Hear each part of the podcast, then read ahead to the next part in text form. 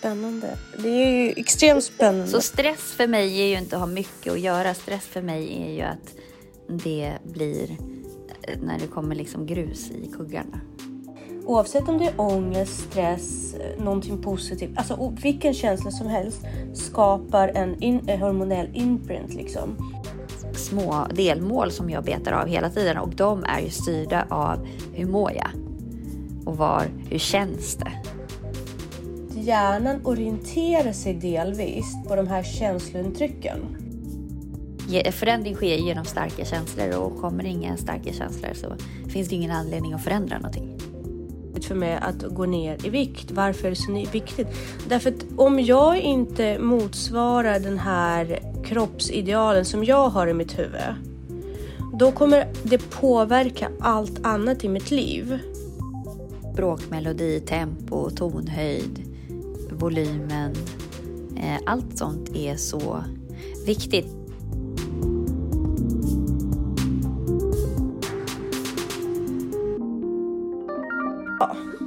Hej Jessica! Hej! Hur är det? Gud vad du är gullig som har stått ut med min eh, fumliga personlighet på den senaste tiden. Sluta. Nej men eh, jag har ju verkligen inte normerade dagar just nu och inte normerad eh, levnadsschema på grund av ombyggnation och sådär. Mm.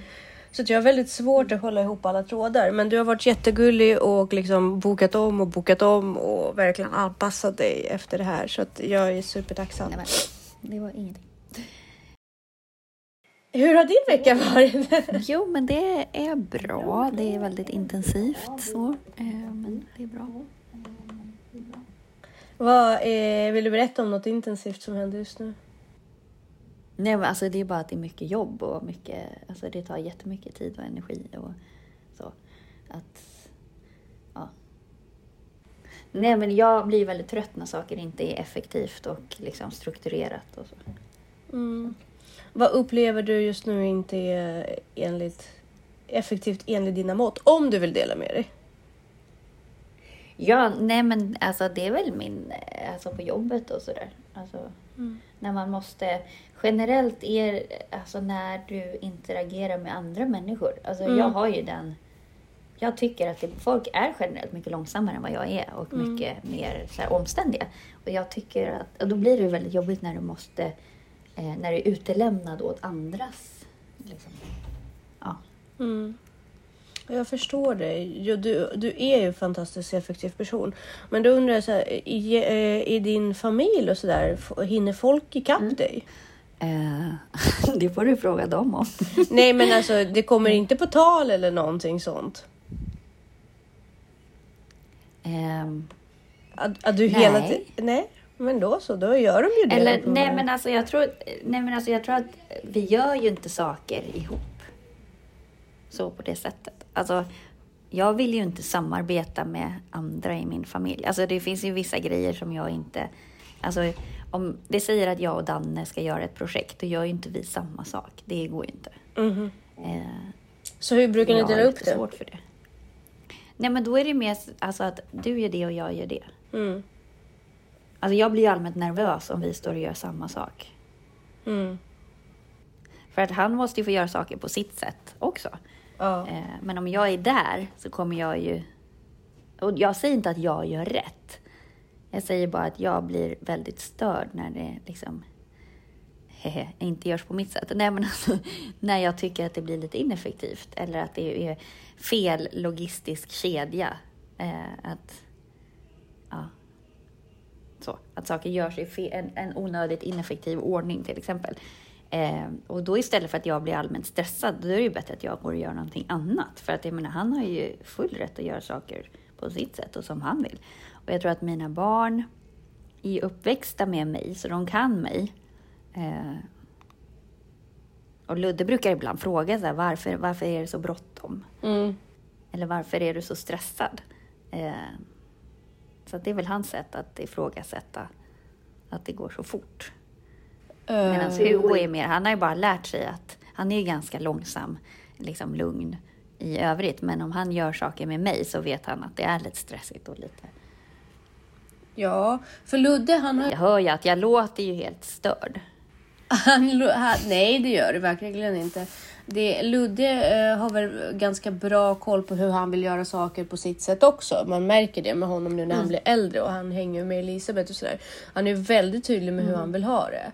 Och, eh, då är Men vi är ju väldigt lika. Ja, det är intressant hur ni interagerar liksom när det gäller just det här med att han, men han är inte lika eh, effektiv, eller eh, effektiv kanske, men inte lika snabb som du. Nej.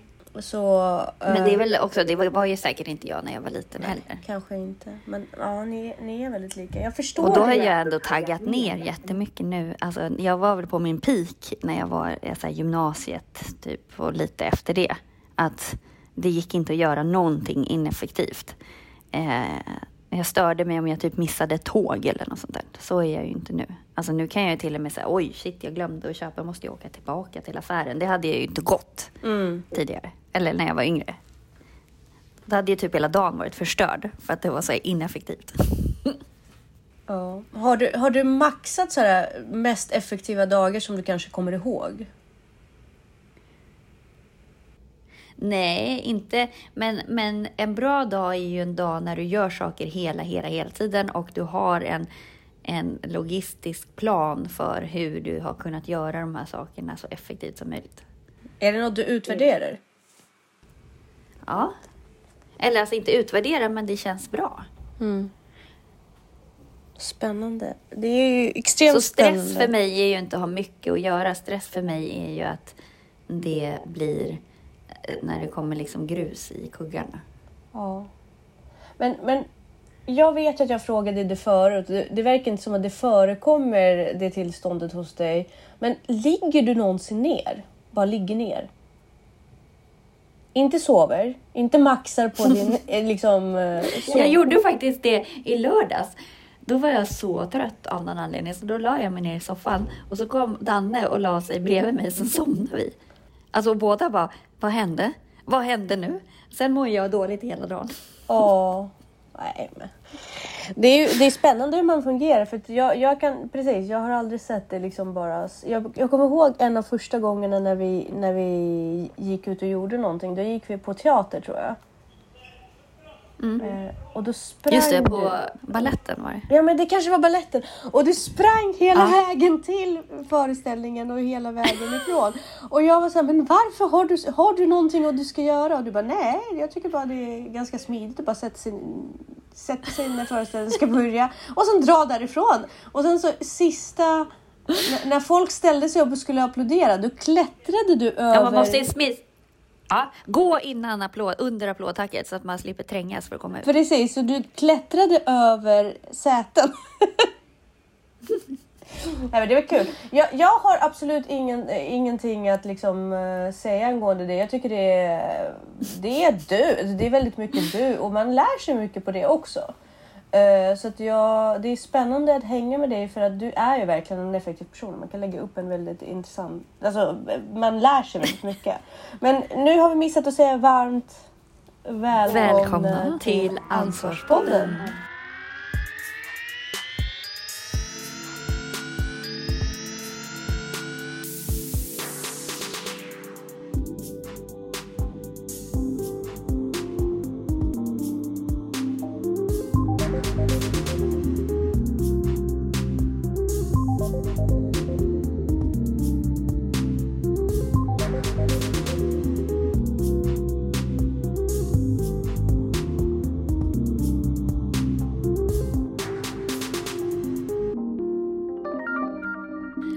Och det var inte det här som vi skulle prata om. Fast lite indirekt går du in på det, därför det som du skickade till mig, det handlade om eh, hur man liksom på något sätt hackar sin mindset. Och eh, klippet var ju för mig e- extremt imponerande och mindblowing. Liksom, poletten föll ner på väldigt många sätt.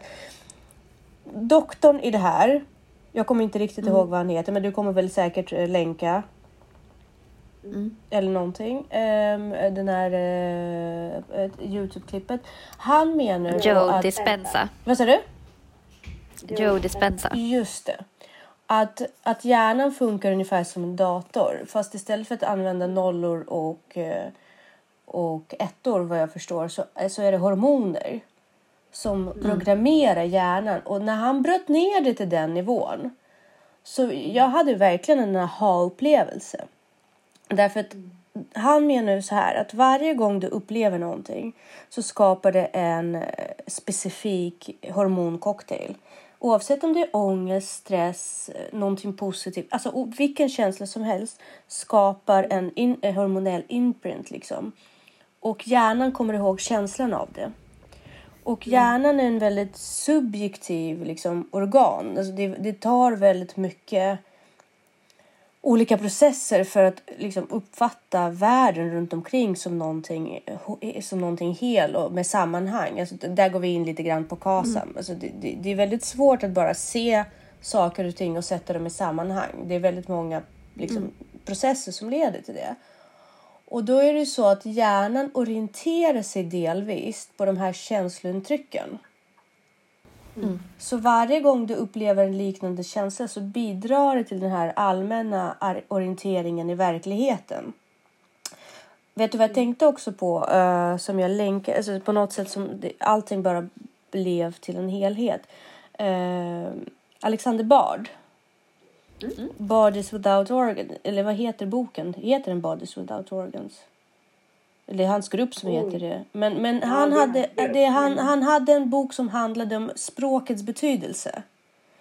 Mm. Och det påminner mig lite om det, för varje gång vi ser ett ord så kopplas det till massa associationer som, som också hjälper mm. hjärnan att hitta liksom, orientering. Så hela tiden det hjärnan gör, det är att försöka orientera sig och skapa en verklighetsbild. Så att vi bättre kan mm. ta beslut och liksom fort, fortsätta leva och, och så vidare. Men mm. det som händer är ju då att hjärnan blir trygg mm. även med dåliga känslor. Så om du upplever ångest och ledsamhet mm. och depression men hjärnan är van vid det så är det en slags mm. trygghet som den liksom är van vid att orientera sig med och därmed kan den återgå till de här mönstren bara för mm. att känna sig trygg och slippa förändra sig. För att vi har pratat förut om att hjärnan vill inte förändra alltså... ja. Det är det som är hela det här med eh, anknytningsteorin. Alltså om du växer upp i en dysfunktionell familj så är det ju så du tror att du har blivit älskad. Precis. Och det är så du kommer fortsätta, även fast du inte mår bra. Alltså om du är uppväxt med föräldrar som misshandlar dig så kommer du söka dig till en partner som misshandlar dig för att det, det är där det känner du igen. Eller liksom det, Precis. Det, hjärnan det, tror att den är trygg i det. Exakt, för jag är van vid det här, det här drar sig till, det här är bra. Uh, mm. Vilket är ju så himla spännande för du sa att det du pratar om är inte alls kopplat till det vi ska prata om idag angående din effektivitet. Jo, för det är det. Någonstans får du trygghet och dopaminpåslag av att vara effektiv och det är därför din hjärna hela tiden eftersträvar det. Och du har ju mm. hittat din formel för att vara lycklig.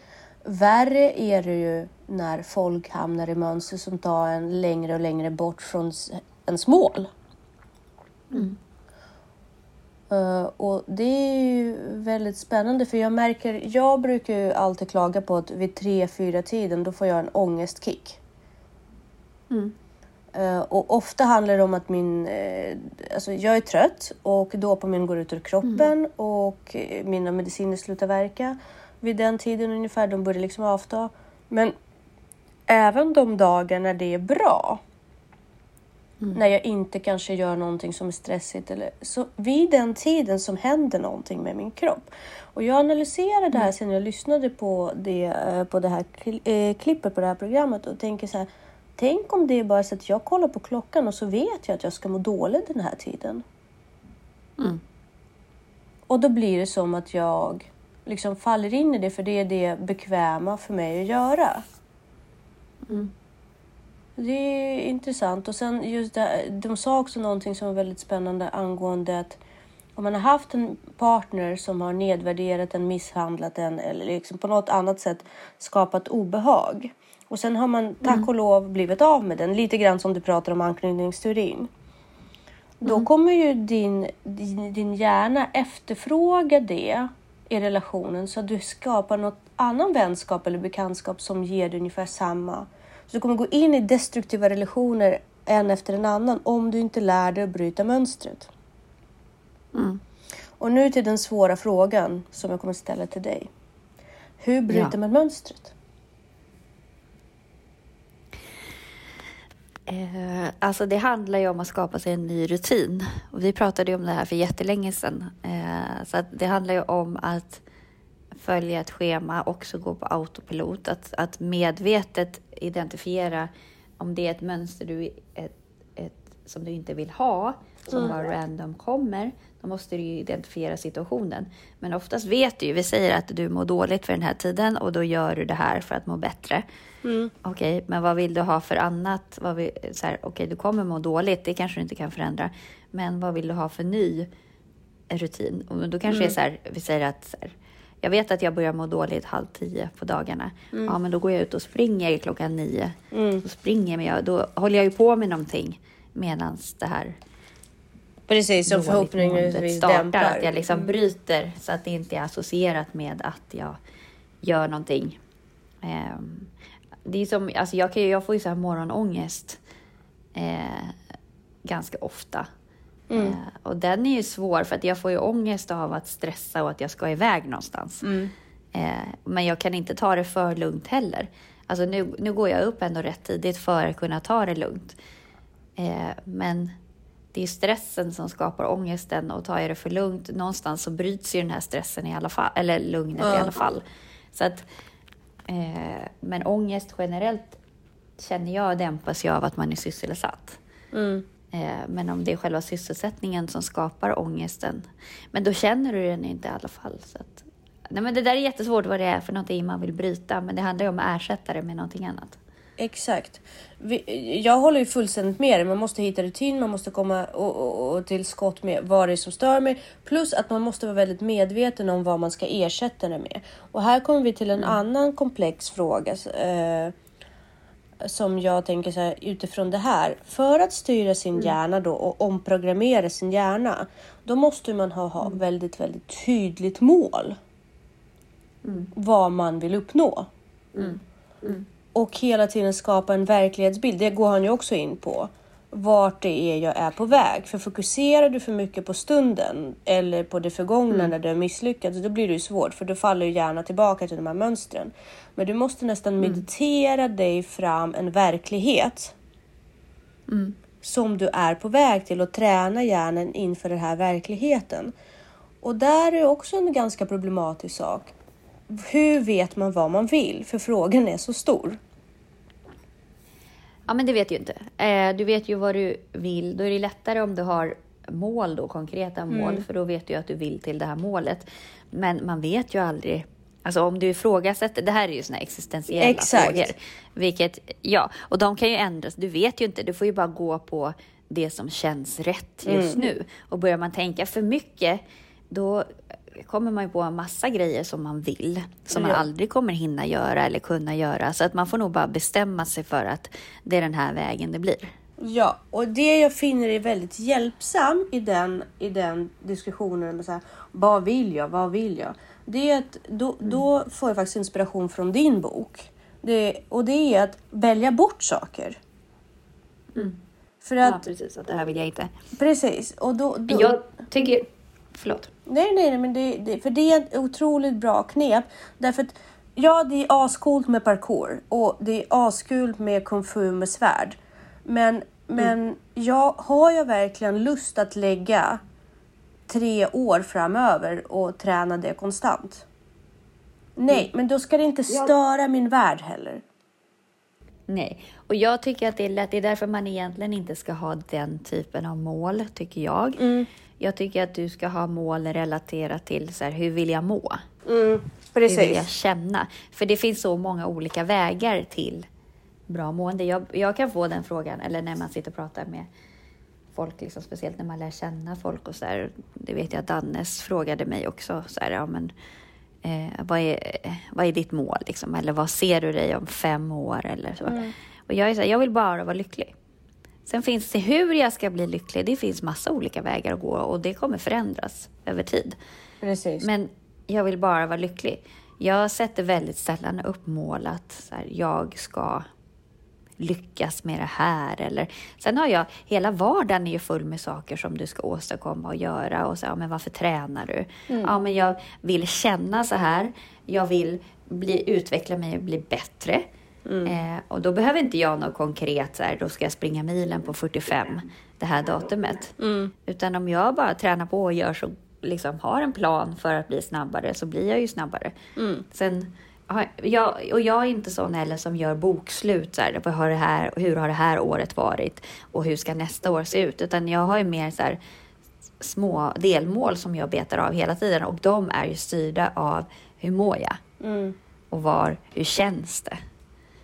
Och det är ju ett väldigt effektivt sätt att bryta ner det på. För det, det är ju väldigt intressant. För jag har ju också det som mål att vara lycklig. Och sen så bryter jag också ner det i vissa saker. Men där gäller det ju att vara extremt ärlig mot sig själv. För det har vi också pratat om vid några andra tillfällen. Om man inte är ärlig mot sig själv och sätter upp mål som egentligen inte ens egna, då kommer man ju hela tiden gå skevt på den här vägen. Och man kommer göra en otrolig prestation men inte få slutresultatet, det här slutdopaminet som faktiskt gör dig lycklig, vilket kommer göra att hela det här söka sig till sin lycka-resan kommer bara vara fylld med ångest. Som hjärnan dessutom kommer programmera sig in på och till slut kommer det vara Ja, fast om jag börjar sätta upp mål och strukturera upp och röra mig mot målen, då kommer det bara vara ångest för det kommer inte eh, svara upp på mina förväntningar. Eh, så där är det väldigt, väldigt intressant och eh, eh, för att återkoppla också till min förra, förra veckans det här med att jag har gått upp i vikt. Och den approachade, förresten tack snälla, vi måste verkligen göra ett avsnitt om det här andra eh, klippet du skickade med angående fett och fettminskning och sådär. Det mesta vet vi men väldigt många har revelations ändå. Eh, Men det får vi ta senare någon gång. Men, men målet var ju så här, varför är det så viktigt för mig att gå ner i vikt? Varför är det så viktigt? Därför att om jag inte motsvarar den här kroppsidealen som jag har i mitt huvud, då kommer det påverka allt annat i mitt liv. Därför att varje gång jag kommer göra något annat så kommer jag känna att jag borde inte vara här och göra det här. Jag borde jobba på min kropp. Så att jag vill befria mig från ångesten. Det, och det gör ju mig olycklig. Så att anledningen till varför jag vill tillbaka till min idealvikt, det är ju egentligen för att med gott samvete göra andra saker. Sen kan man ju fråga sig om det överhuvudtaget är sund, eh, sund inställning. Men jag har varit väldigt ärlig med det. Sen kan man döma det, men jag måste utgå från en ärlighet. Ja, antagligen är jag en ganska fåfäng person. Varsågod, alltså så är det. Men man måste fejsa det och jag tror att där är det extremt viktigt liksom att, att när man gör det här och ska omprogrammera sin hjärna och verkligen vill gå in i det nya mönstret därför det är en extremt svår resa. För mig började den resa och slutade på något helt annat ställe faktiskt. För när jag började min viktminskningsresa som jag tror liksom var en dominobricka som föll ner som sen, eh, sen som liksom föll och ledde till att jag började involvera mig i fitness, att upptäcka min ADHD, skilja mig, flytta. Alltså jag tror på riktigt att det grundades i min viktnedgång. Och det var för att jag var ärlig med mig själv och liksom vid något tillfälle konfronterade jag mig själv liksom i spegel och sa jag vill bara vara smal. Och det kan också vara väldigt jobbigt för vissa människor att erkänna att den största liksom, lycka skulle vara i något så himla liksom, ytligt eller oväsentligt. Men fast majoriteten av alla som tränar gör ju det för att se bättre ut. Vad de än säger faktiskt. Sen kan man maskera det att man vill också må bra och man vill så. Men om, om man skulle säga att träning ger ingen sorts, ingen överhuvudtaget effekt på hur du ser ut, då skulle inte folk träna så mycket. Jo, men jo, absolut. Men, men liksom just att, att eh, jag håller definitivt, alltså det utseende är en jättestor faktor och allting. Men, men just om jag menar så att det borde inte vara så provokativt. Alltså, men folk inser ju kanske inte ens själva att det... Nej, men jag tror, jag tror att folk verkligen har svårt att erkänna vissa saker för sig själv. Jag tror att mycket till exempel när jag hjälpte andra förr i tiden, alltså när jag var rundare, så handlade det väldigt mycket om att jag ville bli omtyckt. Och nu när jag hjälper folk eller pratar med folk och engagerar mig hos folk, då är det mycket mer genuint för att jag har tillfredsställt någonting hos mig. Mm. Så att jag tror att generellt om du är ärlig mot dig själv och älskar dig själv och inte dömer dig själv så kommer din resa Mm. med det här omprogrammera hjärnan kommer vara mycket mer effektiv därför att du faktiskt får någonting ut av det. Mm. Varje liten steg. Och din är kanske att vara effektiv. Ja, nej men jag tror att värdesätta tiden också. ja. Alltså varje minut som går är ju en minut närmare döden och ytterligare en minut som du inte tog tillvara. Mm. Om man ska vara krass. Eh, Ja men det är ju så och det tar han ju också upp. Att de flesta människor som gör en så här stor förändring är ju de som har varit med om någonting väldigt, väldigt traumatiskt. Mm. Som blir den första dominobrickan. Så det krävs ju att man verkligen inser djupet och många gör det via trauma. Men måste man det? Mm. Måste man göra det Nej. via trauma? Nej. Skulle du säga att din väg mot, mot liksom lycka och mot din livsstil eh, började med en trauma? Ja, absolut. Mm. Ehm. Och det märker man ju på alltså folk som är mer harmoniska och glada och så. De, folk som är mer lättsamma har ju generellt en ganska sådär, de har inget, alltså de tyckte det var roligt i skolan. Och de tyckte, alltså, det har inte hänt, jag ska inte säga att det inte har hänt så mycket, för det har jag ingen aning om. Men de har en ganska naiv syn på tillvaron. Eller bara lyckligt lottade. Liksom, att, att, ja, att, och också när det är få förunnat och faktiskt har tyckt att högstadiet och gymnasiet var roligt. Det är verkligen inte normen. Eh, eller att, jag menar alltså att inte haft några motgångar. Ja, och då, kan det, alltså, då blir det väldigt svårt för hjärnan att orientera sig också. För då har man inga dalar och inga, inga fall. Eller eh, toppar. Och då blir det ju så att då, då blir allting väldigt jämnt. Och hur ska man, om, man, om man är van att vara en ganska jämn emotionell, rätt lycklig miljö. Då finns det ju ingen trigger som, som kommer få det att vilja gå vidare. Nej. Enligt det här vad jag förstår. Nej, men jag tror saker måste ju sättas på sin spets för att det ska bli en förändring. Förändring sker ju genom frustration eller ilska eller sorgsenhet eller så. Förändring sker genom starka känslor och kommer inga starka känslor så finns det ingen anledning att förändra någonting, Det är väldigt, väldigt intressant. Eh, vi skulle också prata om någonting annat idag. Ja. Vill du Ja. presentera? Nej, men jag tänkte på det här eh, att prata så att folk lyssnar. Eh, och eh, då finns det en, eh, en, en kille som har pratat ganska mycket om det här, Julian Treasure. Eh, och han är väldigt duktig på att prata just. Eh, och han tar ju fram, han har ju den här Hale-teorin. Eh, att man ska liksom vara sann i det man säger. Eh, och att man är liksom sig själv. Eh, och att man har integritet. Och att det är kärleksfullt. Eh, och, att, och det handlar ju mycket om att vara i nuet och så. Och hur man laborerar med olika nivåer på rösten och hur var någonstans i registret man pratar. Och jag är ju väldigt fascinerad av röster. Eh, jag tycker att det är superintressant. Jag samlar ju typ på röster. eh, och tänk, ja, men jag, tänker jättemycket, jag tänker jättemycket på när jag träffar folk hur de pratar, vilka ord de väljer och varför. Likadant som jag superstuderar folks ansikten. Inte på något dömande sätt eller så, utan jag bara fascineras av estetiken i hur ett ansikte kan vara uppbyggt. Och jag fascineras jättemycket av när man sitter och tittar på föräldrar och barn till exempel, vad som har gått i arv, vad man kan se rester av en människa i en annan på något vis. Eh, sånt fascinerar mig jätte- jättemycket. Och likadant med röster. Varför lyssnar man på vissa personer och varför är andra bara så jobbiga? Eh, och att det gäller att ha en, en självinsikt i det här. Ehm, Precis. och Och det är spännande för det tar Det- ju också upp, förlåt att jag avbryter, men jag måste bara eh, Nej. ytterligare ett slag för din bok. Att du tar upp det också som en vägledning för då att lära sig att konversera för eh, de som har det lite svårt. Att det man måste framförallt vara i, lyssna empatiskt.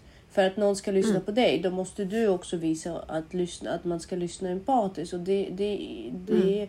innehåller ju hela modellen där man ska vara ärlig. Därför att man kan inte fejka Mm. empatiskt. Det märks ganska fort. Liksom. Att man ska vara... Att man ska ha hög integritet. Allt det här innehåller ju även empati.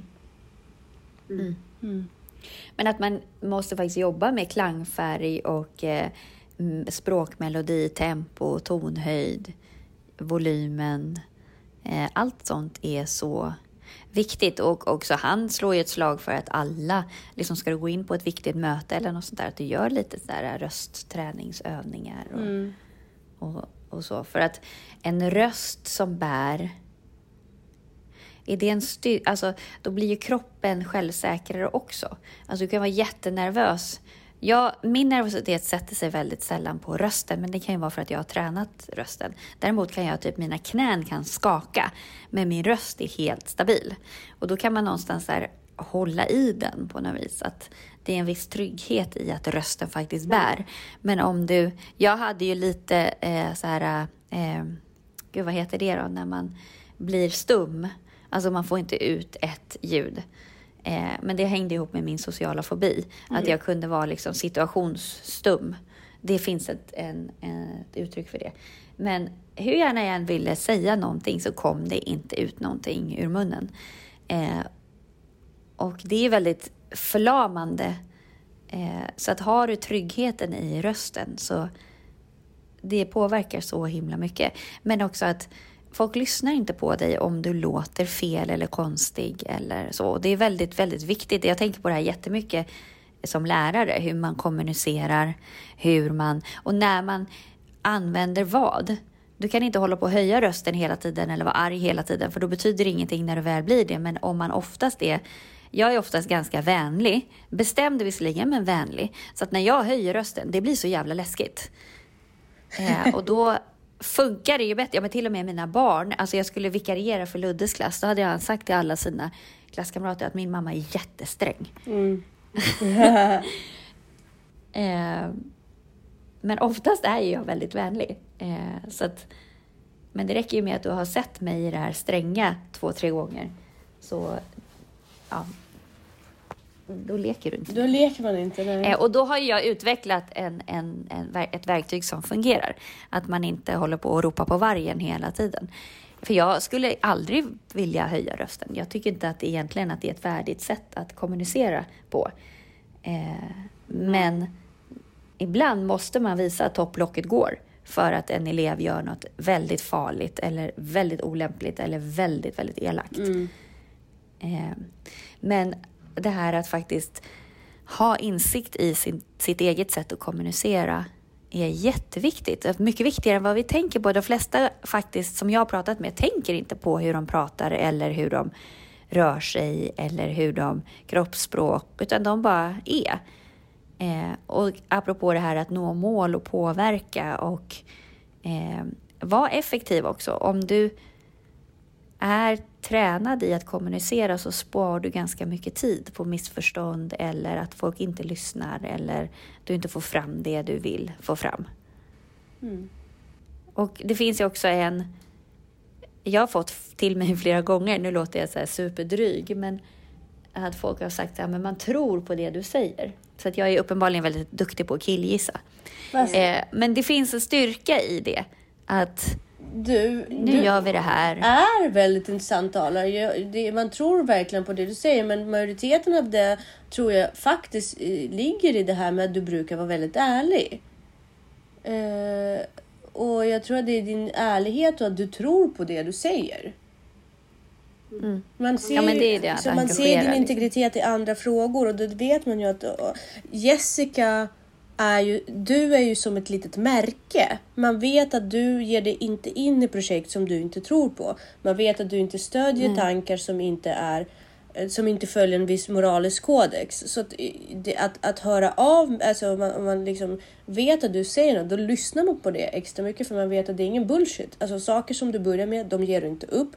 Saker som du känner är bra, mm. de brukar vara bra. Så du har ju byggt upp en väldigt stor kvalitetsmärke vad gulligt. Nej men eh, på, med personlighet och sådär. Och jag som är, har varit extremt liksom, beroende av en eh, ledare och liksom på något sätt mentor i mitt liv. Jag brukar ju kolla saker med dig för att jag vet så att oftast så litar jag mer på din moraliska kompass än vad jag gör på min egen. Och eh, jag tror inte att du har lärt dig att manipulera det utan jag tror bara att du har lärt dig att vara dig själv på ett väldigt på ett väldigt bra sätt. Liksom. Nej, men det var ju gulligt, gulligt sagt. Eh, som du säger angående att tala, att folk inte, inte lägger märke till det. Jag tror att det hänger mm. lite grann med missuppfattningen om att folk tror att om man övar på det och om man tränar mm. på det att man är fake, att man är inte sig själv. Vilket är ju det dummaste man kan säga. Mm. Därför att alla professionella människor som är professionella i vad som helst, det spelar ingen roll, mm. har ju mm. kommit dit av en kompetensutveckling. Av att träna, mm. lära sig, finslipa och så vidare. Om du finslipar eh, på att vara dig själv, mm. hur kan det någonsin vara fake? Ja men precis, jag tror att du har jätterätt i det faktiskt. Mm. Så att där är det någonting som är en tankeställare. Det är inte fel mm. att finslipa på sin personlighet eller att faktiskt medvetet forma den. Därför att det är ju ändå mm. du som står bakom jobbet och målen i det. Det kan absolut mm. inte vara fel. Precis. Nej, nej men verkligen inte. Verkligen ja. inte. Vad intensivt det blev idag. Du får en toppen veckoavslut och eh, vi hörs ja, nästa vecka. Detsamma. Det gör vi. Hej. Toppen. Hej.